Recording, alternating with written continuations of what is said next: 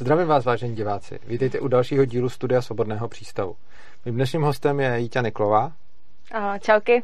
A Jítě je jednou z dobrovolnic, která pomáhá ve Svobodném přístavu už hodně let.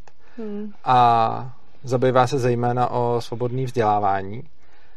A nedávno mi položila otázku, jakže je to vlastně s tou inflací, proč eh, tolik stoupají ceny a podobně.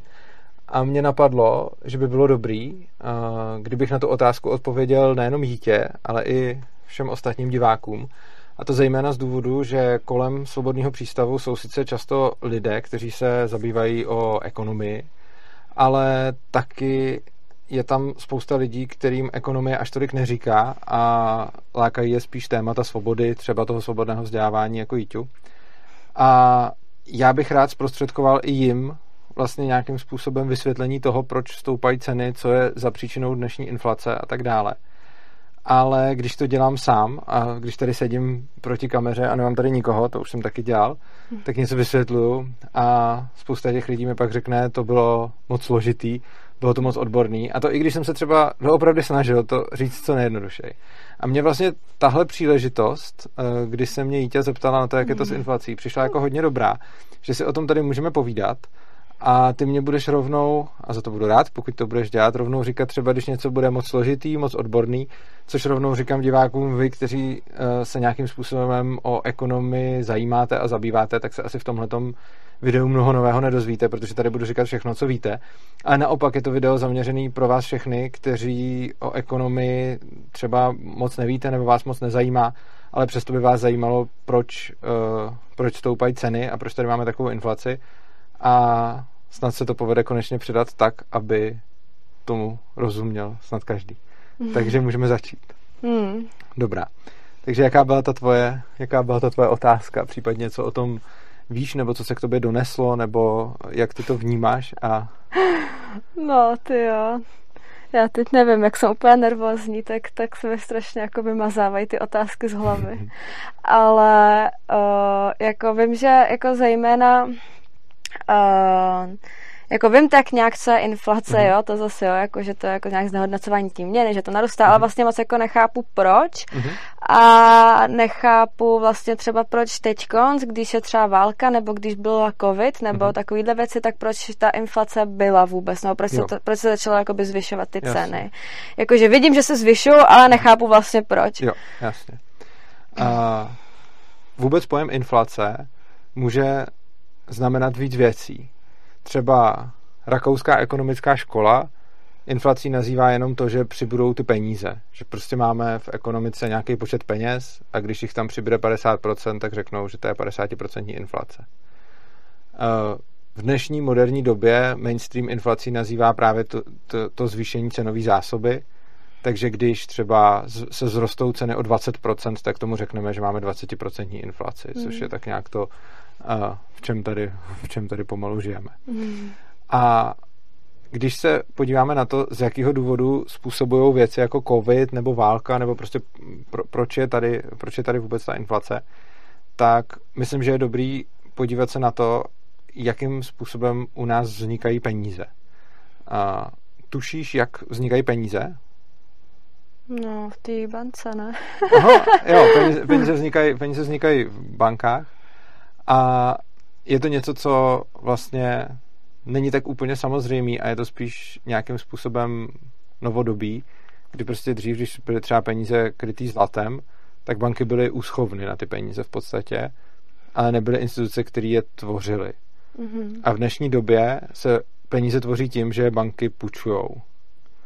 A když ti banka půjčí peníze, tak ti to nepůjčuje z peněz, který ona sama má, ale udělá to tak, že ti půjčí peníze a ty peníze se vytvoří tímhle, tím procesem. Hmm. Takže když si dojdeš do banky požádat o půjčku, oni ti prostě půjčí půl mega, tak najednou vznikne půl mega, který předtím tady nebyly. Mm-hmm. A potom, když těch půl mega vrátíš, tak oni je zase jako odmažou. Jenomže čím víc půjčujou, a bohužel je ten systém teď takhle nastavený, tak čím víc půjček udělají a čím víc, eh, čím víc toho mají, říkám to velice zjednodušeně, tím víc dalších půjček můžou poskytovat. Což znamená, že... Jak to, že čím víc půjček můžou potom? Uh, takhle, kdyby, kdyby nebyli vůbec ničím limitovaní, tak by mohli půjčit úplně kolik chtějí peněz. Takže bys tam přišla a, a kdokoliv by tam mohl přijít a řekl by, že chce miliardu a oni by každému mohli půjčit miliardu nebo ještě víc. Hmm. A tím pádem by tady najednou těch peněz bylo v podstatě neomezeně. Mm-hmm. A neměli by víceméně ty peníze žádnou hodnotu. Což je mimochodem i důvod, proč jako není dobrý nápad takový to, jako hele, když banka může vytisknout peníze, tak každému dáme jako miliardu, nebo dvě, nebo deset. Mm. Protože teď, když tady tolik peněz není, tak ty miliardy mají nějakou velkou hodnotu. Mm. Ale kdyby najednou každý měl spoustu miliard, hmm. tak najednou už to takovou hodnotu nemá. Že? Prostě čím Aha. víc je peněz, tak tím se ztrácí jejich hodnota. Hmm, a ty banky nemůžou pouč- vypůjčovat libovolný počet peněz, uh, protože přece jenom tady je nějaký zákon, existují tady nějaký pravidla, máme tady Českou národní banku, která nějakým způsobem a ten tady nebudu jako popisovat, ten popisuju v jiných videích, ale prostě existuje nějaký způsob, jak se zajišťuje, aby ty banky mohly půjčit jenom nějaký maximum peněz a aby jich nemohly půjčit prostě libovolně, aby jich nemohly půjčit neomezeně, ale aby ty peníze, i když jich pořád přibývá, aby nepřibývaly úplně nekontrolovanou rychlostí. Hmm. To je zatím jasný. No. A jde o to, že když potom mm, ta centrální banka nějakým způsobem nastavuje úroky, tak, tak aby ty hm, komerční banky mohly půjčovat víc a víc peněz, tak těch peněz pořád přibývá a tím pádem mají menší hodnotu. A jak to, že můžou půjčovat čím dál tím víc peněz? E, protože ten systém je takhle nastavený. Ten systém je nastavený, že nemůžou půjčovat neomezeně, jo? Hmm. že to hmm. není, že by ta banka mohla, že, že tam prostě přijde, že každému dá miliardy, to nemůže. Ale ten systém je nastavený v podstatě tak, aby těch peněz pořád přibývalo, aby se půjčovalo pořád víc a víc. E, ten Aha. A jako kdo to určuje? Určuje to jako ty pravidla tomu nastav, jako jednak jsou nějaký pravidla daný zákonem a jednak pak ty parametry nastavuje Česká národní banka, eh, ta centrální banka. Takže když tady máme tu centrální banku, tak ta nějakým způsobem, tam sedí nějaká rada, nějakých asi sedmi lidí, myslím, teď bych možná kecal, si furt nepamatuju, asi sedm jich tam je. je. Je, myslím, eh, Česká národní banka, která tam má radu sedmi lidí, kteří vymýšlejí, co budou dál dělat a jak nastaví pravidla. A oni nějakým způsobem nastaví pravidla, konkrétně oni určují úrok, ale to, není, to tady nechci do toho úplně zabývat, protože to, to řešíme ve spoustě jiných videí. Bylo tady video uh, s Mojmírem Hamplem právě z České národní hmm. banky, takže tam jsme, se, tam jsme se tím zabývali víc. Nicméně ta Česká národní banka teda nějakým způsobem určí, jak rychle můžou komerční banky půjčovat. Komerční banky jsou takový ty normální, prostě, kterých tady máme hodně, u kterých si založíš účet. U té České národní si nemůže normální člověk založit účet, tam mají své účty v podstatě ty ostatní banky. A ty si jdeš půjčit do té banky a tam má nějakou svoji finanční rozvahu, kolik může půjčovat peněz. A je to celé nastavení tak, že můžou půjčovat pořád víc a víc, ale ne neomezeně. Je to nějakým způsobem limitováno. Hmm. A potom, jak jsme si právě říkali o tom, že kdyby tady najednou každý měl miliardy a miliardy, tak ty peníze budou stát míň. Hmm. Budou, budou mít menší hodnotu prostě. A teď si vím, že když ty máš prostě nějaký rozpočet svůj, s kterým žiješ, a ten rozpočet prostě jsou nějaký desetitisíce nebo něco takového, tak kdyby ten rozpočet najednou byly miliardy, tak ty by si mohla si všechno, co si teď kupuješ, za to dát mnohem víc peněz, což znamená, že ty obchodníci by taky zvyšovali ty ceny logicky. Mm-hmm. Jo, kdyby najednou každý měl v peněžence miliardy, Jasně tak prostě najednou, když si budeš koupit jako oblečení, tak ten, to, to tričko nebude stát prostě pěti kilo nebo litr, ale bude hmm. najednou stát třeba prostě 500 milionů nebo nebo něco takového. Ono se to hmm. tomu vždycky přizpůsobí. Čili čím víc máš peněz, tak tím vyšší... Že čím budou... víc lidi rozhazují, tím více jako zvyšují ceny. No, dal, možná taky trošku, spíš čím víc těch peněz jako mají, ale dalo by se no, říct, že možná no. i tím, čím víc rozhazou. Ano, čili jako čím víc máš těch peněz k dispozici, tím víc logicky, čím víc lidi jsou ochotní zaplatit, tím víc obchodníci si zvýší ceny. Hmm. Takže to, co se reálně děje, je, že se zvyšuje množství peněz, které jsou v ekonomice a v důsledku toho, že se zvyšuje množství peněz v ekonomice, tak uh, zároveň rostou ceny. A čím více peněz, tím všechno je drahší. Hmm. Tohle dává smysl. Hmm. Jo.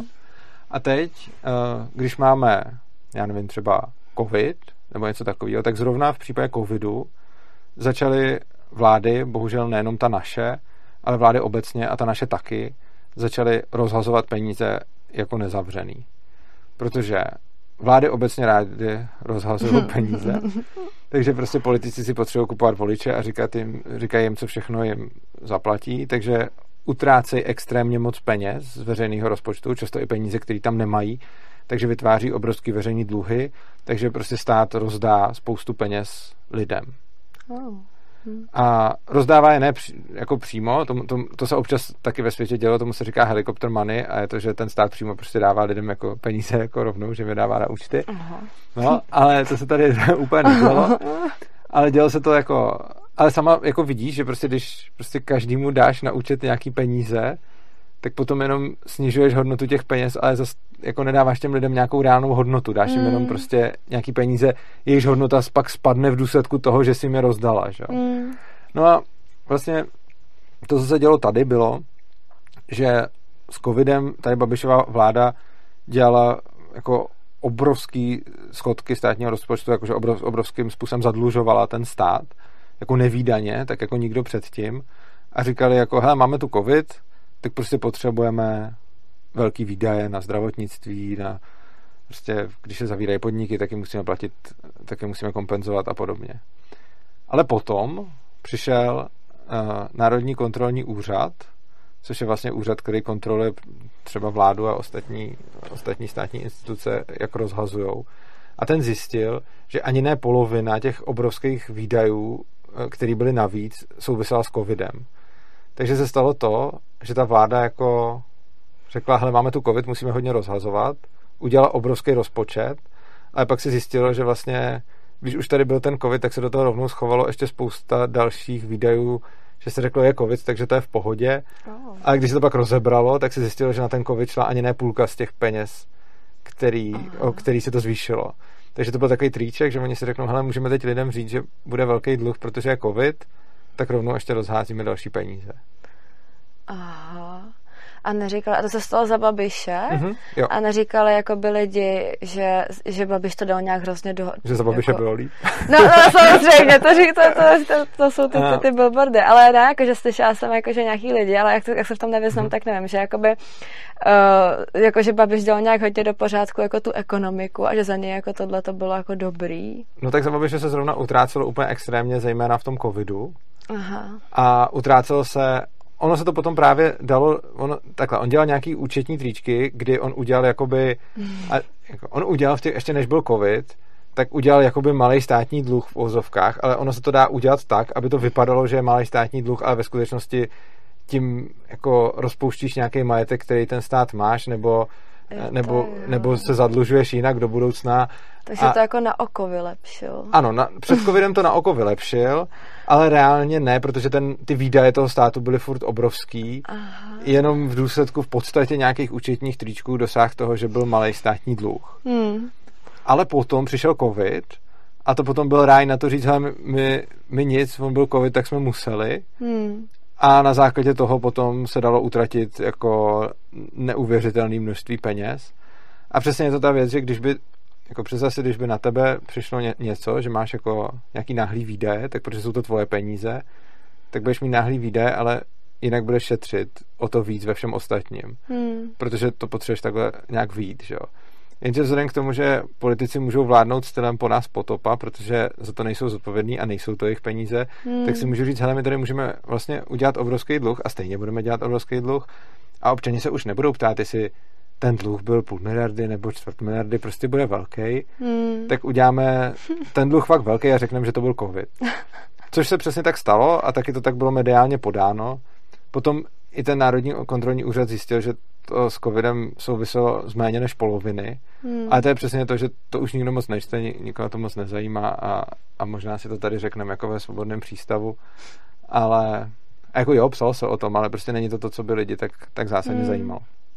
No a když se vláda začala zadlužovat a začala prostě rozdávat peníze lidem, kteří třeba tvořili hodnoty v tu chvíli, protože třeba nemohli. Například, když vláda zavřela, uh, když vláda zavřela provozovny a lidi prostě si nemohli vydělávat a dostávali peníze od státu za nic, hmm. tak se tady potom dělo to, že sice neustále přibývaly peníze, které šly k lidem, ale ty lidi nevytvářeli nějaké hodnoty za ty peníze, nebo jako některý lidi vytvářeli, ale spousta jich nemohla vytvářet, protože jim prostě stát zavřel jejich, eh, jejich provozovny, hotely, hospody a podobně. Takže se tady vlastně docela dlouhou dobu dělo to, že uh, lidem přibývaly peníze, neustále se vytvářely nové peníze, mm-hmm. ale nevytvářely se ty věci, uh, které by byly protihodnotou těch peněz. Jo, to, bylo, to bylo, jak byli lidi doma třeba za 60%. Přesně, jo, jo, přesně tohle. Hmm. A teď si vím, že jak jsme si na začátku říkali, že třeba když bychom tady najednou měli miliardy peněz, tak je jasný, že budou mít menší hodnotu, ale ono to platí i naopak, eh, když si vezmeme, jaký tady máme statky, jako ty věci, prostě, které tady jsou. Řekněme, že by teď třeba bylo najednou, že by tady někde byly jako miliardy aut, hmm. tak najednou by cena těch aut šla dolů, že jo? Hmm. Protože si umíš představit, jako najednou nemáš to s nima, tak lidi se jich začnou zbavovat pod cenou, protože chtějí nějak prodávat. Takže čím víc máš peněz, tím víc klesá cena peněz. Hmm. A čím víc máš věcí, tím víc klesá cena věcí, což znamená, že ale by stoupala cena peněz, když je to vyjádřen v těch penězích, že jo? Protože třeba jako řekněme, že by nový auto stálo prostě milion, ale najednou by tady těch aut byl desetinásobek a někde by stály, ty firmy by je tam měly a nikdo by je ne, ne, nekupoval, tak by se snížila jejich cena, aby se to prodalo, že jo. Hmm. Takže by najednou třeba nestály milion, ale stály by prostě třeba půl milionu nebo něco takového. A když ti roste jako počet věcí, které máš ve společnosti, a těma věcma myslím, ekonomicky se tomu říká statky, ale myslím tomu všechno, co můžeš jako nakupovat. Auta, dovolený, prostě no, noci v hotelu, jídlo, prostě všechny tyhle ty věci, které tady máme, tomu se říká statky, tak když máš jako, když ti roste počet těch statků a zároveň ti stejně roste počet peněz, tak cena zůstává přibližně stejná. To, co se stalo za covidu je, že začal jako rost počet peněz, lidem se rozdávaly peníze, ale těch statků se vyrábělo míň. Hmm.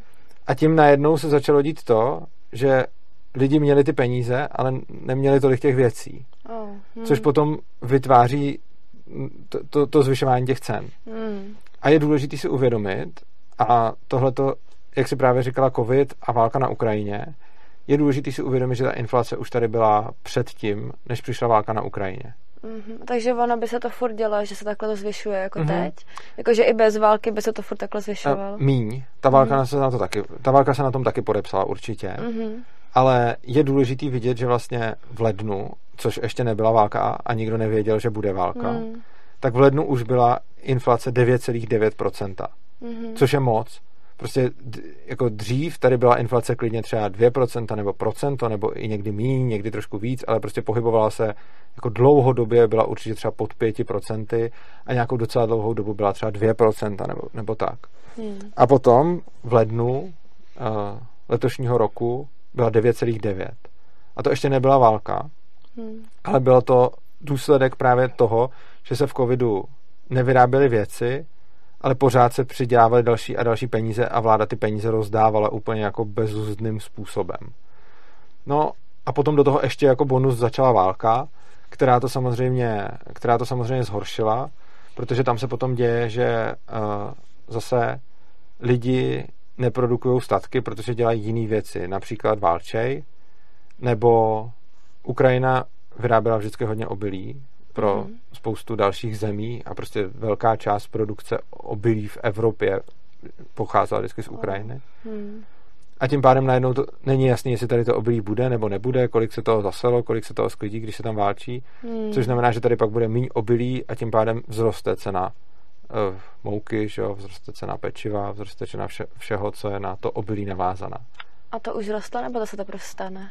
To se děje a, a myslím, že se to bude dít i dál. Mm-hmm. Je důležité si uvědomovat u inflace a u toho, co se děje s cenama, že se to děje uh, s nějakým spožděním. Hmm. Což znamená, to že... Právě proto se ptám. Jo, přesně, ano. Že třeba za covidu jsme tady uh, neměli tu inflaci, i když se děly všechny ty věci, které k té inflaci směřovaly, hmm. ale ty ceny byly vlastně docela v pohodě, jako během covidu, že se nedělo to, že by najednou byla nějaká drahota, jakože byly vysoké ceny těch roušek a, a zdravotnického materiálu a podobně, to jo, ale nedělo se to, že by uh, prostě jako rostly ceny všeho. Hmm. A jde o to, že celá ta ekonomika funguje v nějakým jako s nějakým spožděním a že ty lidi na, na to nějak reagují. Když rozdáš těm lidem peníze, tak oni je taky nejdou utratit okamžitě a i když je začnou utrácet okamžitě, tak ty obchodníci taky ne, nenavýší ceny i hned. Takže všechno to má nějakou setrvačnost.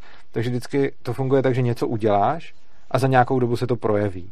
Hmm. Třeba jak jsme si říkali o té uh, České národní bance, tak ta banka nějakým způsobem udělá nějaký krok a sama ta banka říká, že se to třeba projeví do roka nebo něco mm. takového, že, že, že to není, že by to udělali a rovnou jsme se mohli dívat, jako co se bude dít.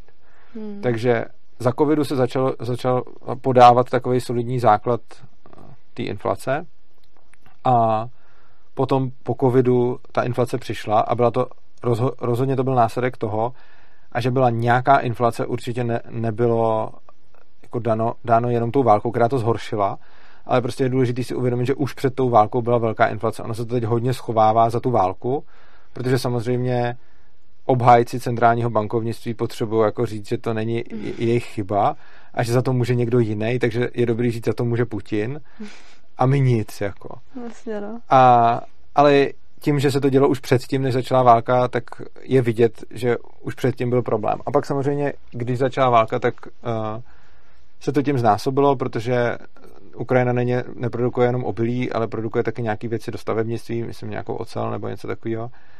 A, a teď jsem to možná řekl blbě, tak mě když tak diváci opraví.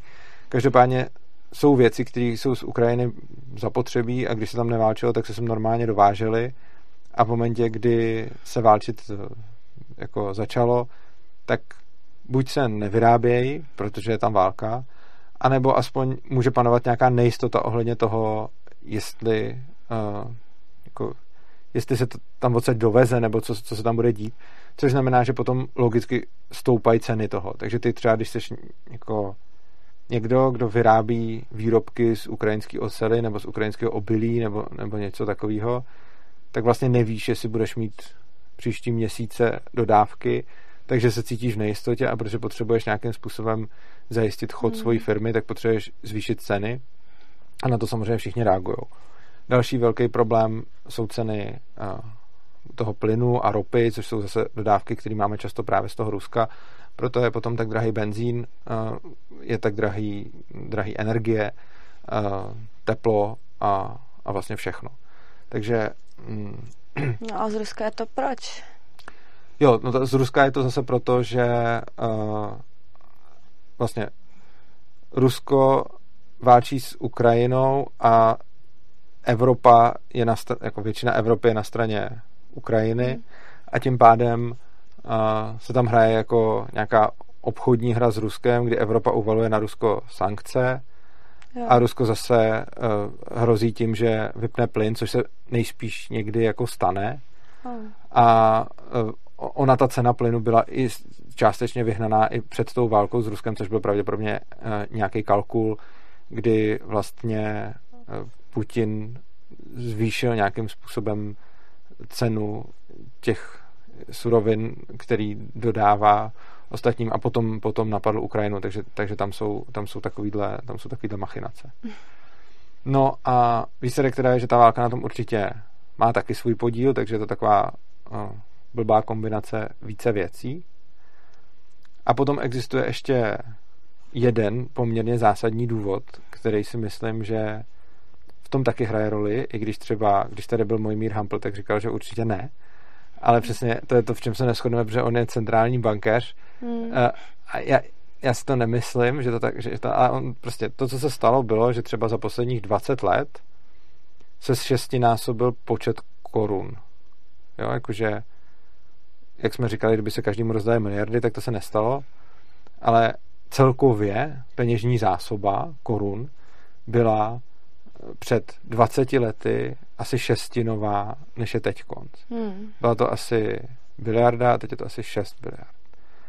A, a ten, mm, ten jako tenhle ten nárůst se ale neprojevil šestinásobným růstem cen. Jo, jako přicházely peníze, ale nenásledovalo zvyšování cen. Mm-hmm. Což znamená, že ty peníze někde jsou, ale třeba se tak rychle nehejbou, nebo s nima nikdo nic nedělá, takže na to lidi nereagují. Ale když naléješ ty peníze do té ekonomiky, tak když by si dala všem těm lidem moc peněz a oni by to třeba z začátku neutráceli, tak se to na těch cenách neprojeví a bude se to projevovat, až to začnou utrácet. Hmm. Ale prostě to, co si myslím, je, že když leješ do ekonomiky pořád další a další peníze, tak prostě porostou ceny. Naprosto logicky. A porostou potom v dlouhodobém horizontu ty ceny tak moc, kolik peněz si tam vlastně nalila. Což je taky příčina, jako proč se to děje. A když se začnou všechny tyhle ty, když se začnou všechny tyhle ty jako příčiny, tak si myslím, že potom výsledkem je ta inflace a zvyšování cen, který tady máme. Mm-hmm. No a třeba teď konc, uh, pokud zase na podzim budou jako opatření covidový a zase se bude dít, že lidi budou doma za 60 a podobně, tak to potom zase se bude jakoby zvyšovat ta inflace. Pravděpodobně ano a pravděpodobně někdy v budoucnu. Čili ono to mhm. zase bude mít dopad za nějakou dobu, mm-hmm. což je potom neintuitivní, protože to, co budeme, jako já doufám, že se to na podzim už třeba takhle nestane. Já taky, no, ale... ale kdyby se to stalo, tak eh, zase na podzim v médiích budeme sledovat uh, protože teď přestal být zajímavý Putin. Napřed byl covid, potom Putin vyléčil covid mm. ze dne na den a teď už zase není tolik zajímavý Putin, takže na podzim by zase mohl přijít covid, to by se tak hezky jako sedlo. A tak budeme každý den zase sledovat na seznamu, jak nás bude informovat o tom, že covid kosí, drtí a svírá a budeme se každý den sledovat číslo R a jak narůstá a jestli je nad jedna nebo pod jedna. Mm. Ale nebude se třeba tolik řešit inflace, protože ta už je přece, to už víme, že je 20%. Mm.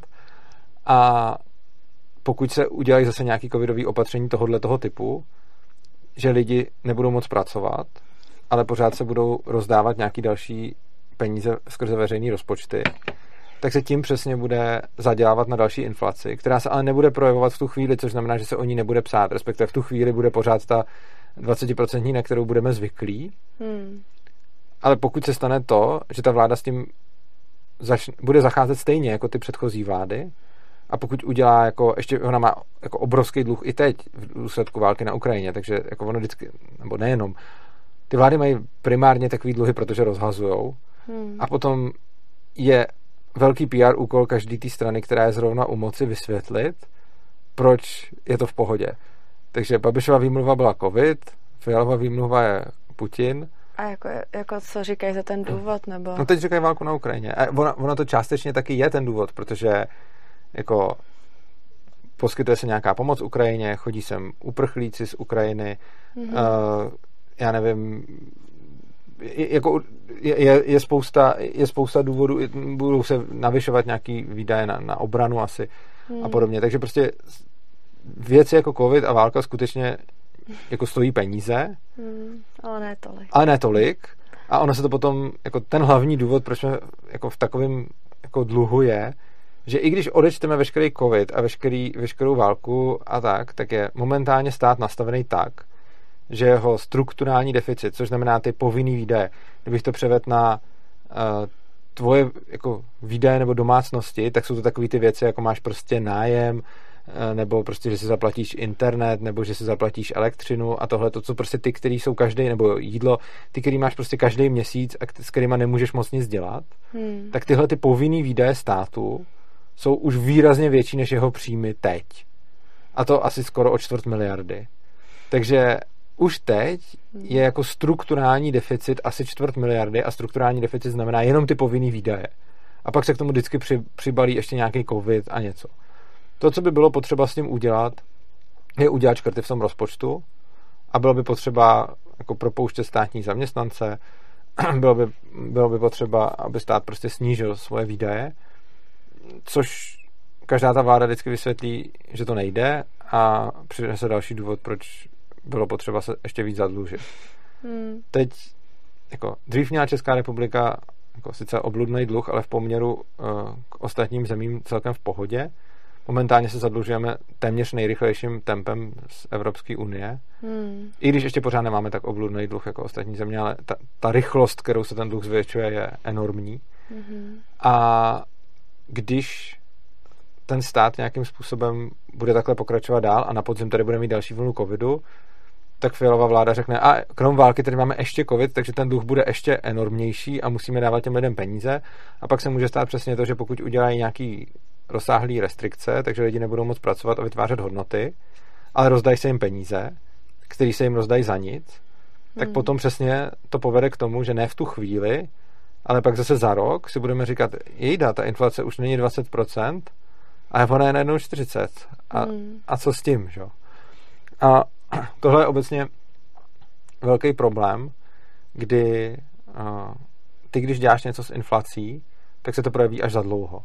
Mm-hmm. Třeba Česká národní banka, kterou nemám rád a neustále ji kritizuju, tak když přišla ta inflace, tak začala dělat něco, co považuji já za docela rozumný a takže jsem jí potom i chválil, mm-hmm. že začala zvyšovat úrokové sazby, což mimochodem v podstatě způsobuje, že ty banky potom nerozpučují tolik peněz, kolik by rozpučovaly, jak jsme si říkali na začátku, že ta inflace je způsobená tím, že banky půjčují peníze, tak když se zvyšuje ten úrok, když eh, Česká národní banka zvyšuje úrok, eh, tak je potom méně těch půjček, čili se jako chladí ta ekonomika, jakoby, aby, aby nedocházelo k tak velké inflaci, což je v zásadě správný krok, jenomže ono se to neprojeví hned, ono se to projeví za dlouho, třeba za rok. Hmm. Ona začala zvyšovat ty úroky a uh, inflace dál rostla. Na půjčky teda. Cože? Na půjčky teda. Uh, úroky zvyšuje, což hmm. znamená, že pak ubejvá půjček. No jasně. No, čili, čili vlastně, když, když vlastně čím nižší máš úrok, tím spíš si lidi budou půjčit no, jo, jo, a čím vyšší máš úrok, tak tím méně si lidi budou půjčovat. Takže mm. a když si méně lidi půjčují, tak méně peněz vzniká. Mm-hmm. Jo, a to, tohle je jako úplně zjevný mm. princip. A Česká národní banka teda zvyšovala ty úroky, tím se snižovaly půjčky, ale ta inflace pořád rostla, protože tohle to bude mít vždycky dopad až za dlouho. No a potom Zeman jmenoval uh, do, um, do čela České národní banky Michla, který řekl, že už nebudeme dál zvyšovat úroky, protože inflaci můžeme porazit i jinak. A přesně tomu napovídá takový to, že hele, zvyšujeme úroky, ale ona neklesá inflace. To, co se má dělat dál, je zvyšovat úroky dál a čekat, než ti začne ta inflace padat, protože ona časem začne padat. Hmm. Nicméně Michal řekl, ne, my to uděláme nějaký jinak. Jako proč? No, to je právě zajímavá otázka. uh, myslím si, že jsou zatím hodně politický tlaky, mm. protože ještě pořád Česká národní banka aspoň ty úroky takhle zvedala.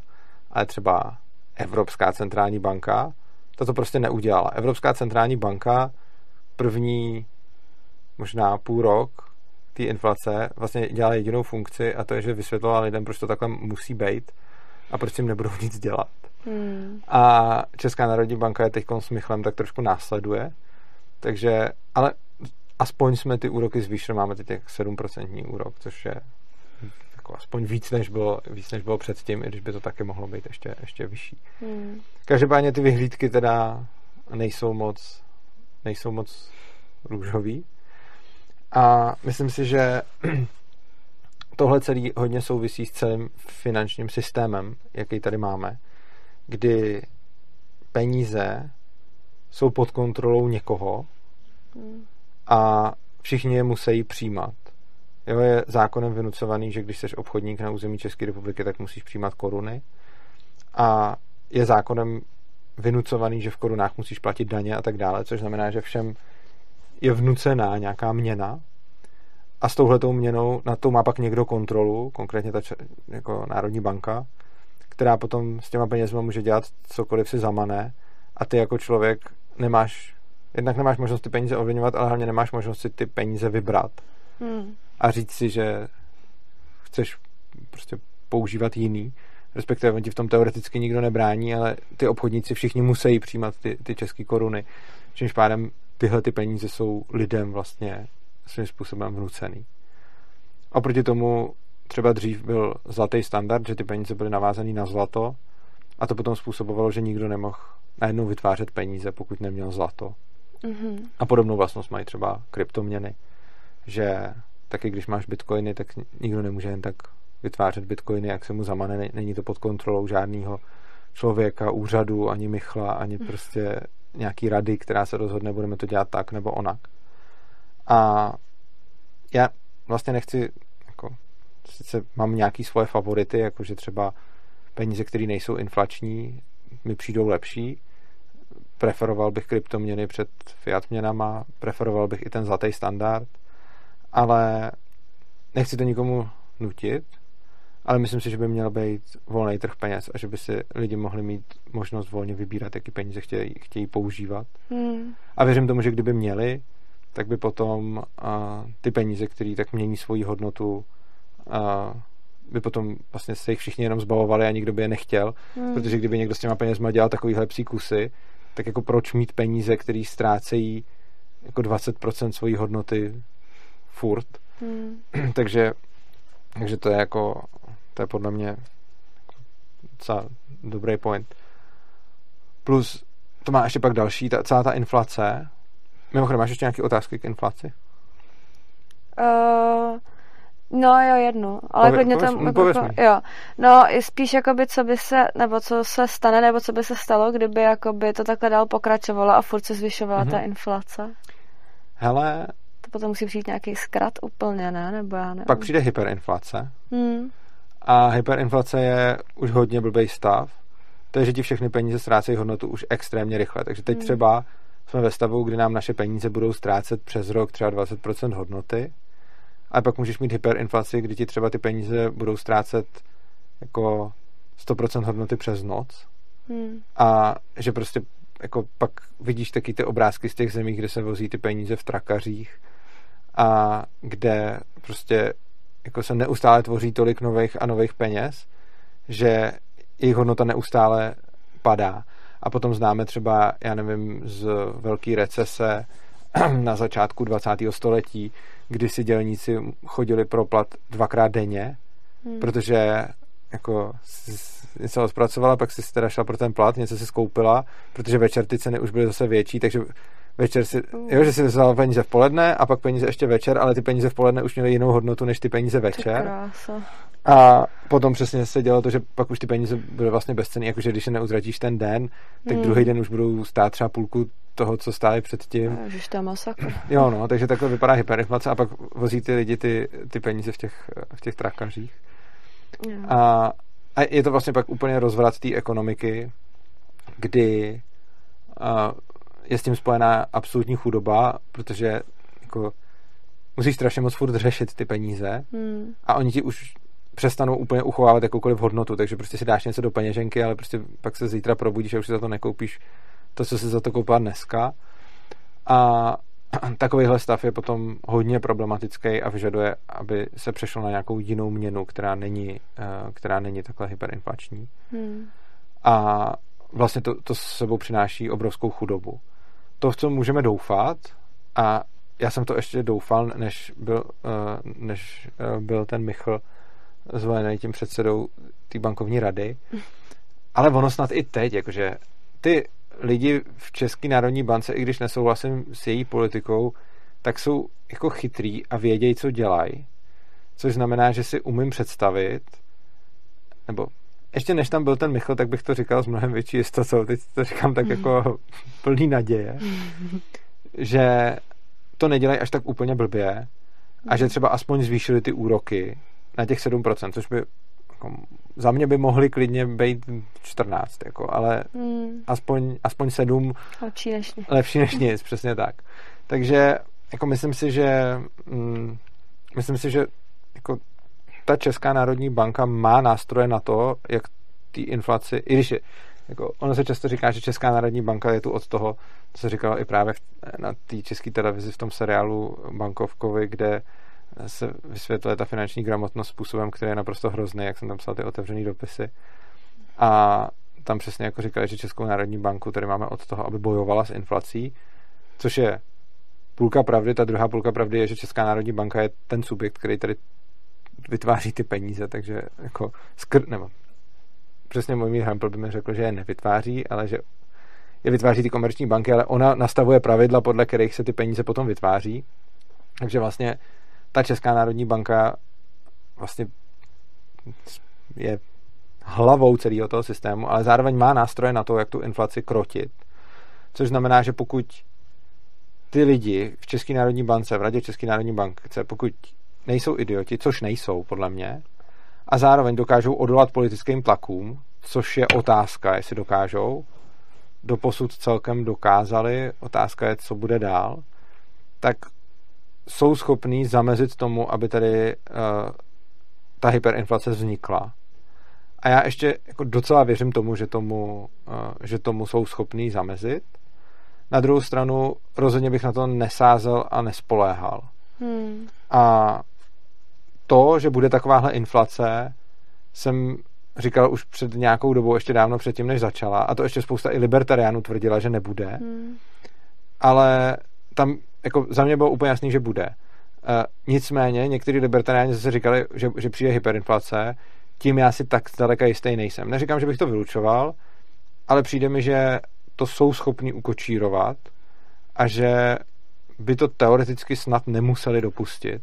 Hmm. Takže mysl, ale rozhodně si myslím, že tuhle tu inflaci tady budeme mít ještě jako nějakou dobu a že se jí hned tak nezbavíme, protože jako myslím si, že bude jako, i když by všechno šlo dobře, tak si myslím, že bude kulminovat někdy na přelomu léta a podzimu třeba, hmm. nej, jako nejdřív a potom ještě bude nějakou dobu doznívat.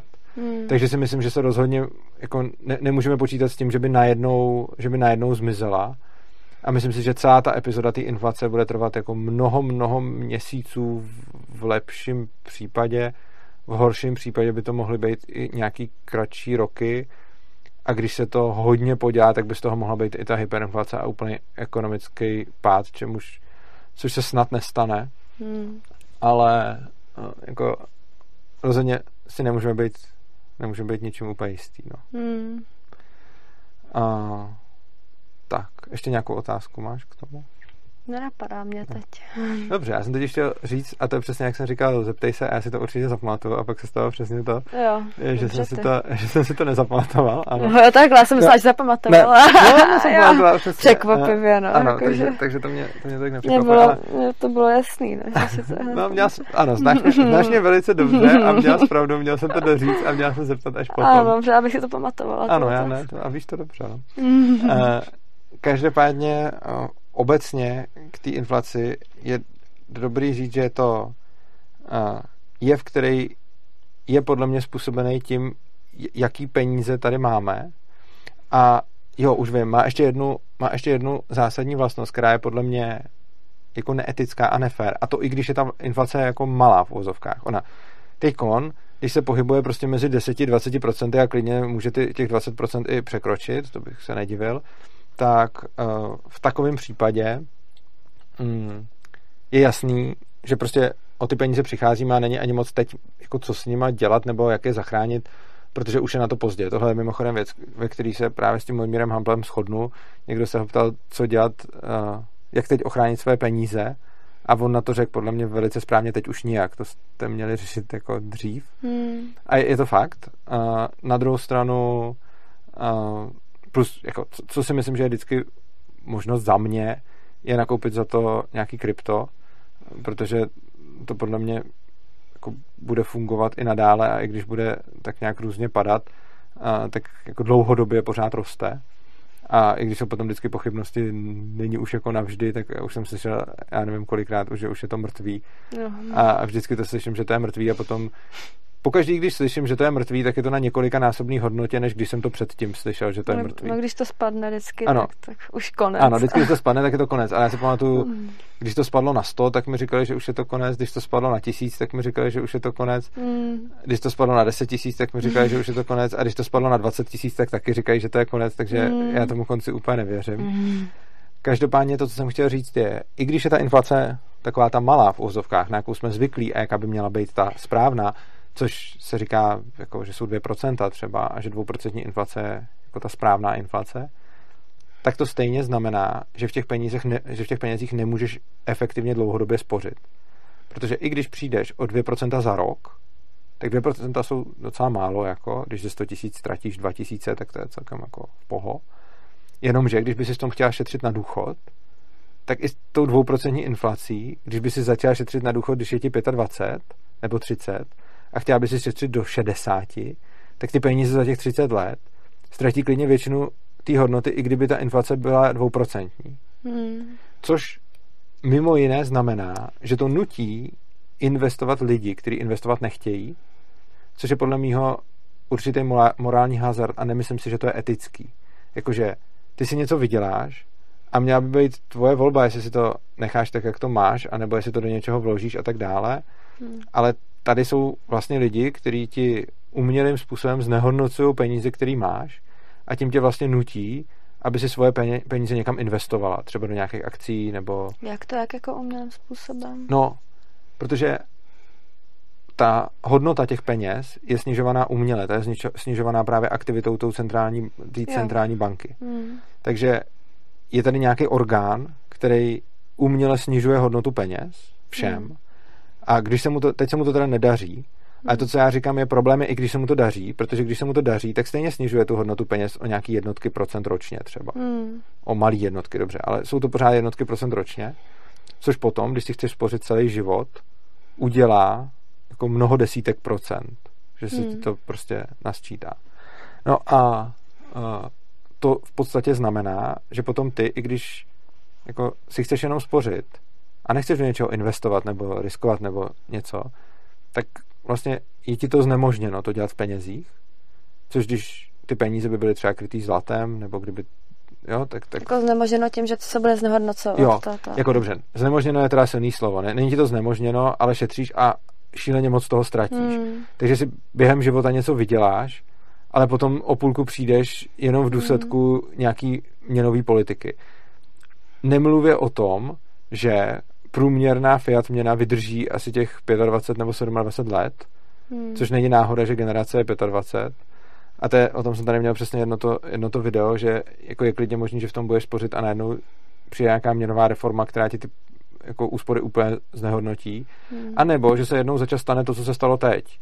A najednou ti to sežere 20% během roka. Hmm. Jo, což, což je hmm. šíleně moc. A kdyby si to měla jako najednou mít naspořeno na důchod, a teď najednou 20% pryč, no to je hrozný. tak to je hrozný, přesně tak. A z toho důvodu ti to teda neznemožňuje v těch penězích spořit na důchod, ale jako šíleně moc to znevýhodňuje. Hmm. Což znamená, že to nutí lidi, aby do něčeho investovali. Aby si za to koupila akcie, aby si prostě, já nevím, za to koupila zlato, nebo aby si prostě hmm. si koupila nemovitost třeba. Hmm. A to má podle mě za prvý ten efekt, že to podle mého názoru není úplně etický, protože když někdo nechce riskovat a nechce investovat a chce si fakt jenom spořit, tak by mu nikdo neměl tu možnost brát, nebo mu vnucovat peníze, v kterých to v podstatě nejde, nebo nejde to efektivně. A druhá věc je, že to potom sekundárně zvyš, eh, tváří takový ty třeba krize bydlení a podobně, protože krize bydlení, ono jako lidi nadávají, jsou spekulanti s bytama, to je hrozný, a on jako spekulanti jsou kolikrát lidi, kteří prostě mají peníze a potřebují nedržet peníze v korunách, protože by ztráceli hodnotu, takže za to koupíš byt, hmm. aby si prostě spořila na důchod. Hmm. A potom přesně je oblíbený ve společnosti nadávat na ty následky, jaký jsou hrozný spekulanti s bytama a jak je hrozný, když něk- a že pak ne, nemají mladý kde bydlet a podobně.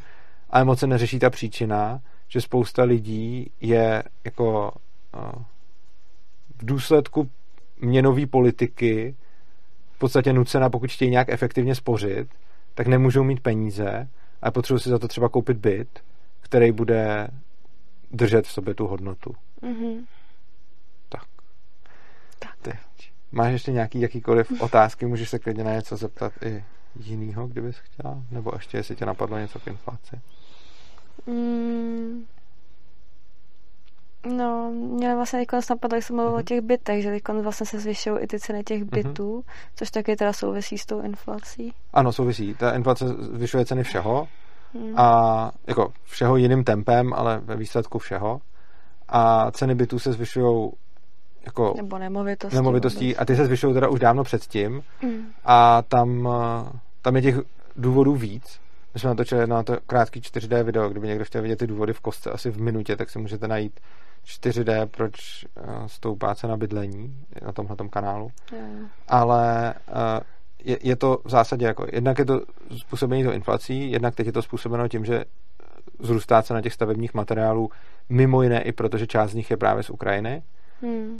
ale ono už to bylo předtím a tam je to způsobení tím, že to stavebnictví je extrémně přeregulovaný, takže lidi by chtěli bydlet ale je tady tak složitý stavební zákon, který dělá tak složitý stavební řízení, že ty na to, aby si postavila uh, dům nebo aby si prostě stavěla, tak, musí, tak to můžou dělat v podstatě jenom tak velký subjekty, který si můžou dovolit spoustu lidí, kteří řeší tu administrativu, která je fakt jako extrémní. Takže ty, když chceš někde začít stavět, tak napřed musíš roky někde řešit jako stavební povolení, hmm. což stojí spoustu práce, spoustu času, spoustu energie, snižuje to konkurenci v tom odvětví, že mnohem méně firm může to potom dělat. Samozřejmě to podporuje úplatky, hmm. takže tím, tím tam potom bojí korupce. A ještě navíc to celý zdraží, protože když jako stavíš nějakou budovu, tak do těch nákladů zahrnuješ nejenom to, že to někdo musí postavit a, a jako fyzicky, ale zahrnuješ do toho taky to, že spousta lidí musí věnovat svoji energii tomu, že připravují podklady pro stavební úřad, který to potom schvaluje. Teď to má spoustu, jako teď ti to různě vracej a ty musíš všechny ty lidi platit, hmm. aby, aby ti to vůbec prošlo, aby si dostala schválení k té stavbě. A tak to bylo asi vždycky, ne? Nebo... Bylo a taky proto uh, cena těch nemovitostí stoupala ještě před tou inflací. Čili teď stoupá ještě víc, hmm. ale vlastně je to zase podobně, jak jsem říkal, že ta inflace začala už před válkou na Ukrajině a začala z covidu, hmm. tak podobně ceny, jako problém bydlení tady byl ještě dřív, než byla inflace. No to ale pokud to tady bylo ještě úplně mm-hmm. dřív, tak, tak jako zase ty, ty ceny se nezvyšují zase až tak dlouho. Jako těch nemovitostí. Docela dlouho už se zvyšují a ono to má všechno nějaký svůj dopad a všechno to má nějakou svoji setrvačnost, kdy hmm. ten stavební zákon se taky nějakým způsobem mění hmm. a potom jde o to, že ten že když je nějaká poptávka po tom bydlení, tak je nějaká rychlost, za jakou za to ten trh reaguje. Hmm. A když máš nějakou poptávku po bydlení a neměla bys tam takhle komplikovaný uh, to stavební řízení a prostě by se mohlo v podstatě hned začít stavět, tak když vzroste poptávka po, bydle, po bydlení, tak docela rychle vzroste i ta nabídka a ty firmy začnou prostě rychle stavět další domy a byty a podobně. Ale když tam je ten stavební zákon, tak ten trh potom mnohem pomaleji reaguje na to, že vzroste ta poptávka, tak ale nejde hned začít stavět, protože je tam spousta byrokratických problémů a překážek. Aha. Hmm. Takže tak. Hmm. Tak. Já bych se tě chtěl... Za prvý ti tady chci ještě poděkovat za všechnu tvoji práci pro svobodný přístav, který byl za poslední roky no, opravdu hodně. Jo. A taky bych se tě chtěl zeptat a dát ti možnost, jestli chceš něco říct lidem. Buď ti můžeš něco vzkázat, nebo si můžeš udělat nějakou reklamu na cokoliv, nebo prostě... Reklamu. prostě co, co by si chtěla? Tady obecně dávám vždycky tuhle příležitost některým lidem, tak často, když si vzpomenu, Někdy si taky nevzpomenu. Nevím, co mě, jako jestli mě něco napadá, co vám říct. No, doufám, že pro vás prostě tohleto video bylo jako prospěšný, pro mě jako bylo, protože jsem se dozvěděla aspoň nové věci, takže předpokládám, že že někomu by to mohlo pomoct. A, a prostě, no, jinak nic, mějte se všichni moc krásně. Dobrá. Já vám teda děkuji za pozornost. Eh, děkuji, že jste si nás poslechli. Doufám, že vám to k něčemu bylo. A pokud se vám tohleto video líbilo a přišlo vám nějakým způsobem přínosný, tak dole pod videem najdete odkaz uh, opristavu.urza.cz a naše bankovní spojení a naši Litecoinovou a Bitcoinovou adresu, kde nás můžete podpořit. To a... jsem mohla říct ještě svůj bankovní účet tady. a uh, tam uh, na, dole na tom odkazu najdete i možnost, jak nás podporovat pravidelně, měsíčně klidně mali, ma, malou částkou, je to pro nás asi největší pomoc, protože pak můžeme ty peníze nejlíp plánovat a v důsledku toho, že nás podporujete, pak můžeme dělat eh, nejrůznější akce, eh, konference a přinášet vám všechen tenhle ten obsah, protože hm, jsme organizace, která není nijak financovaná státem ani Evropskou unii a chceme jenom peníze, které nám dobrovolně dáte vy, takže právě na vašich příspěvcích jsme závislí. Pokud nemáte peníze nebo nám je nechcete dávat a přesto nás, nás chcete podpořit, tak, tak můžete učinit. Za prvý, jestli nás ještě neodebíráte, tak můžete kliknout na tlačítko odebírat. Čím víc budeme mít odběratelů, tím víc jsme motivovaní a taky se nám sem potom uh, líp zvou třeba politici nebo lidi, kterým záleží na tom, jaký to video má dosah. A stejně tak nás můžete podpořit tím, že tohleto video prostě nazdílíte nebo přepošlete dalším lidem, který, který by to mohlo zajímat, aby se na to podívali, protože vlastně šíření toho obsahu a těch myšlenek je vůbec důvod, proč tohle to všechno děláme. Takže se mějte krásně, děkuji vám za pozornost, uh, užívejte si života a mějte se rádi. Mějte se, ahoj.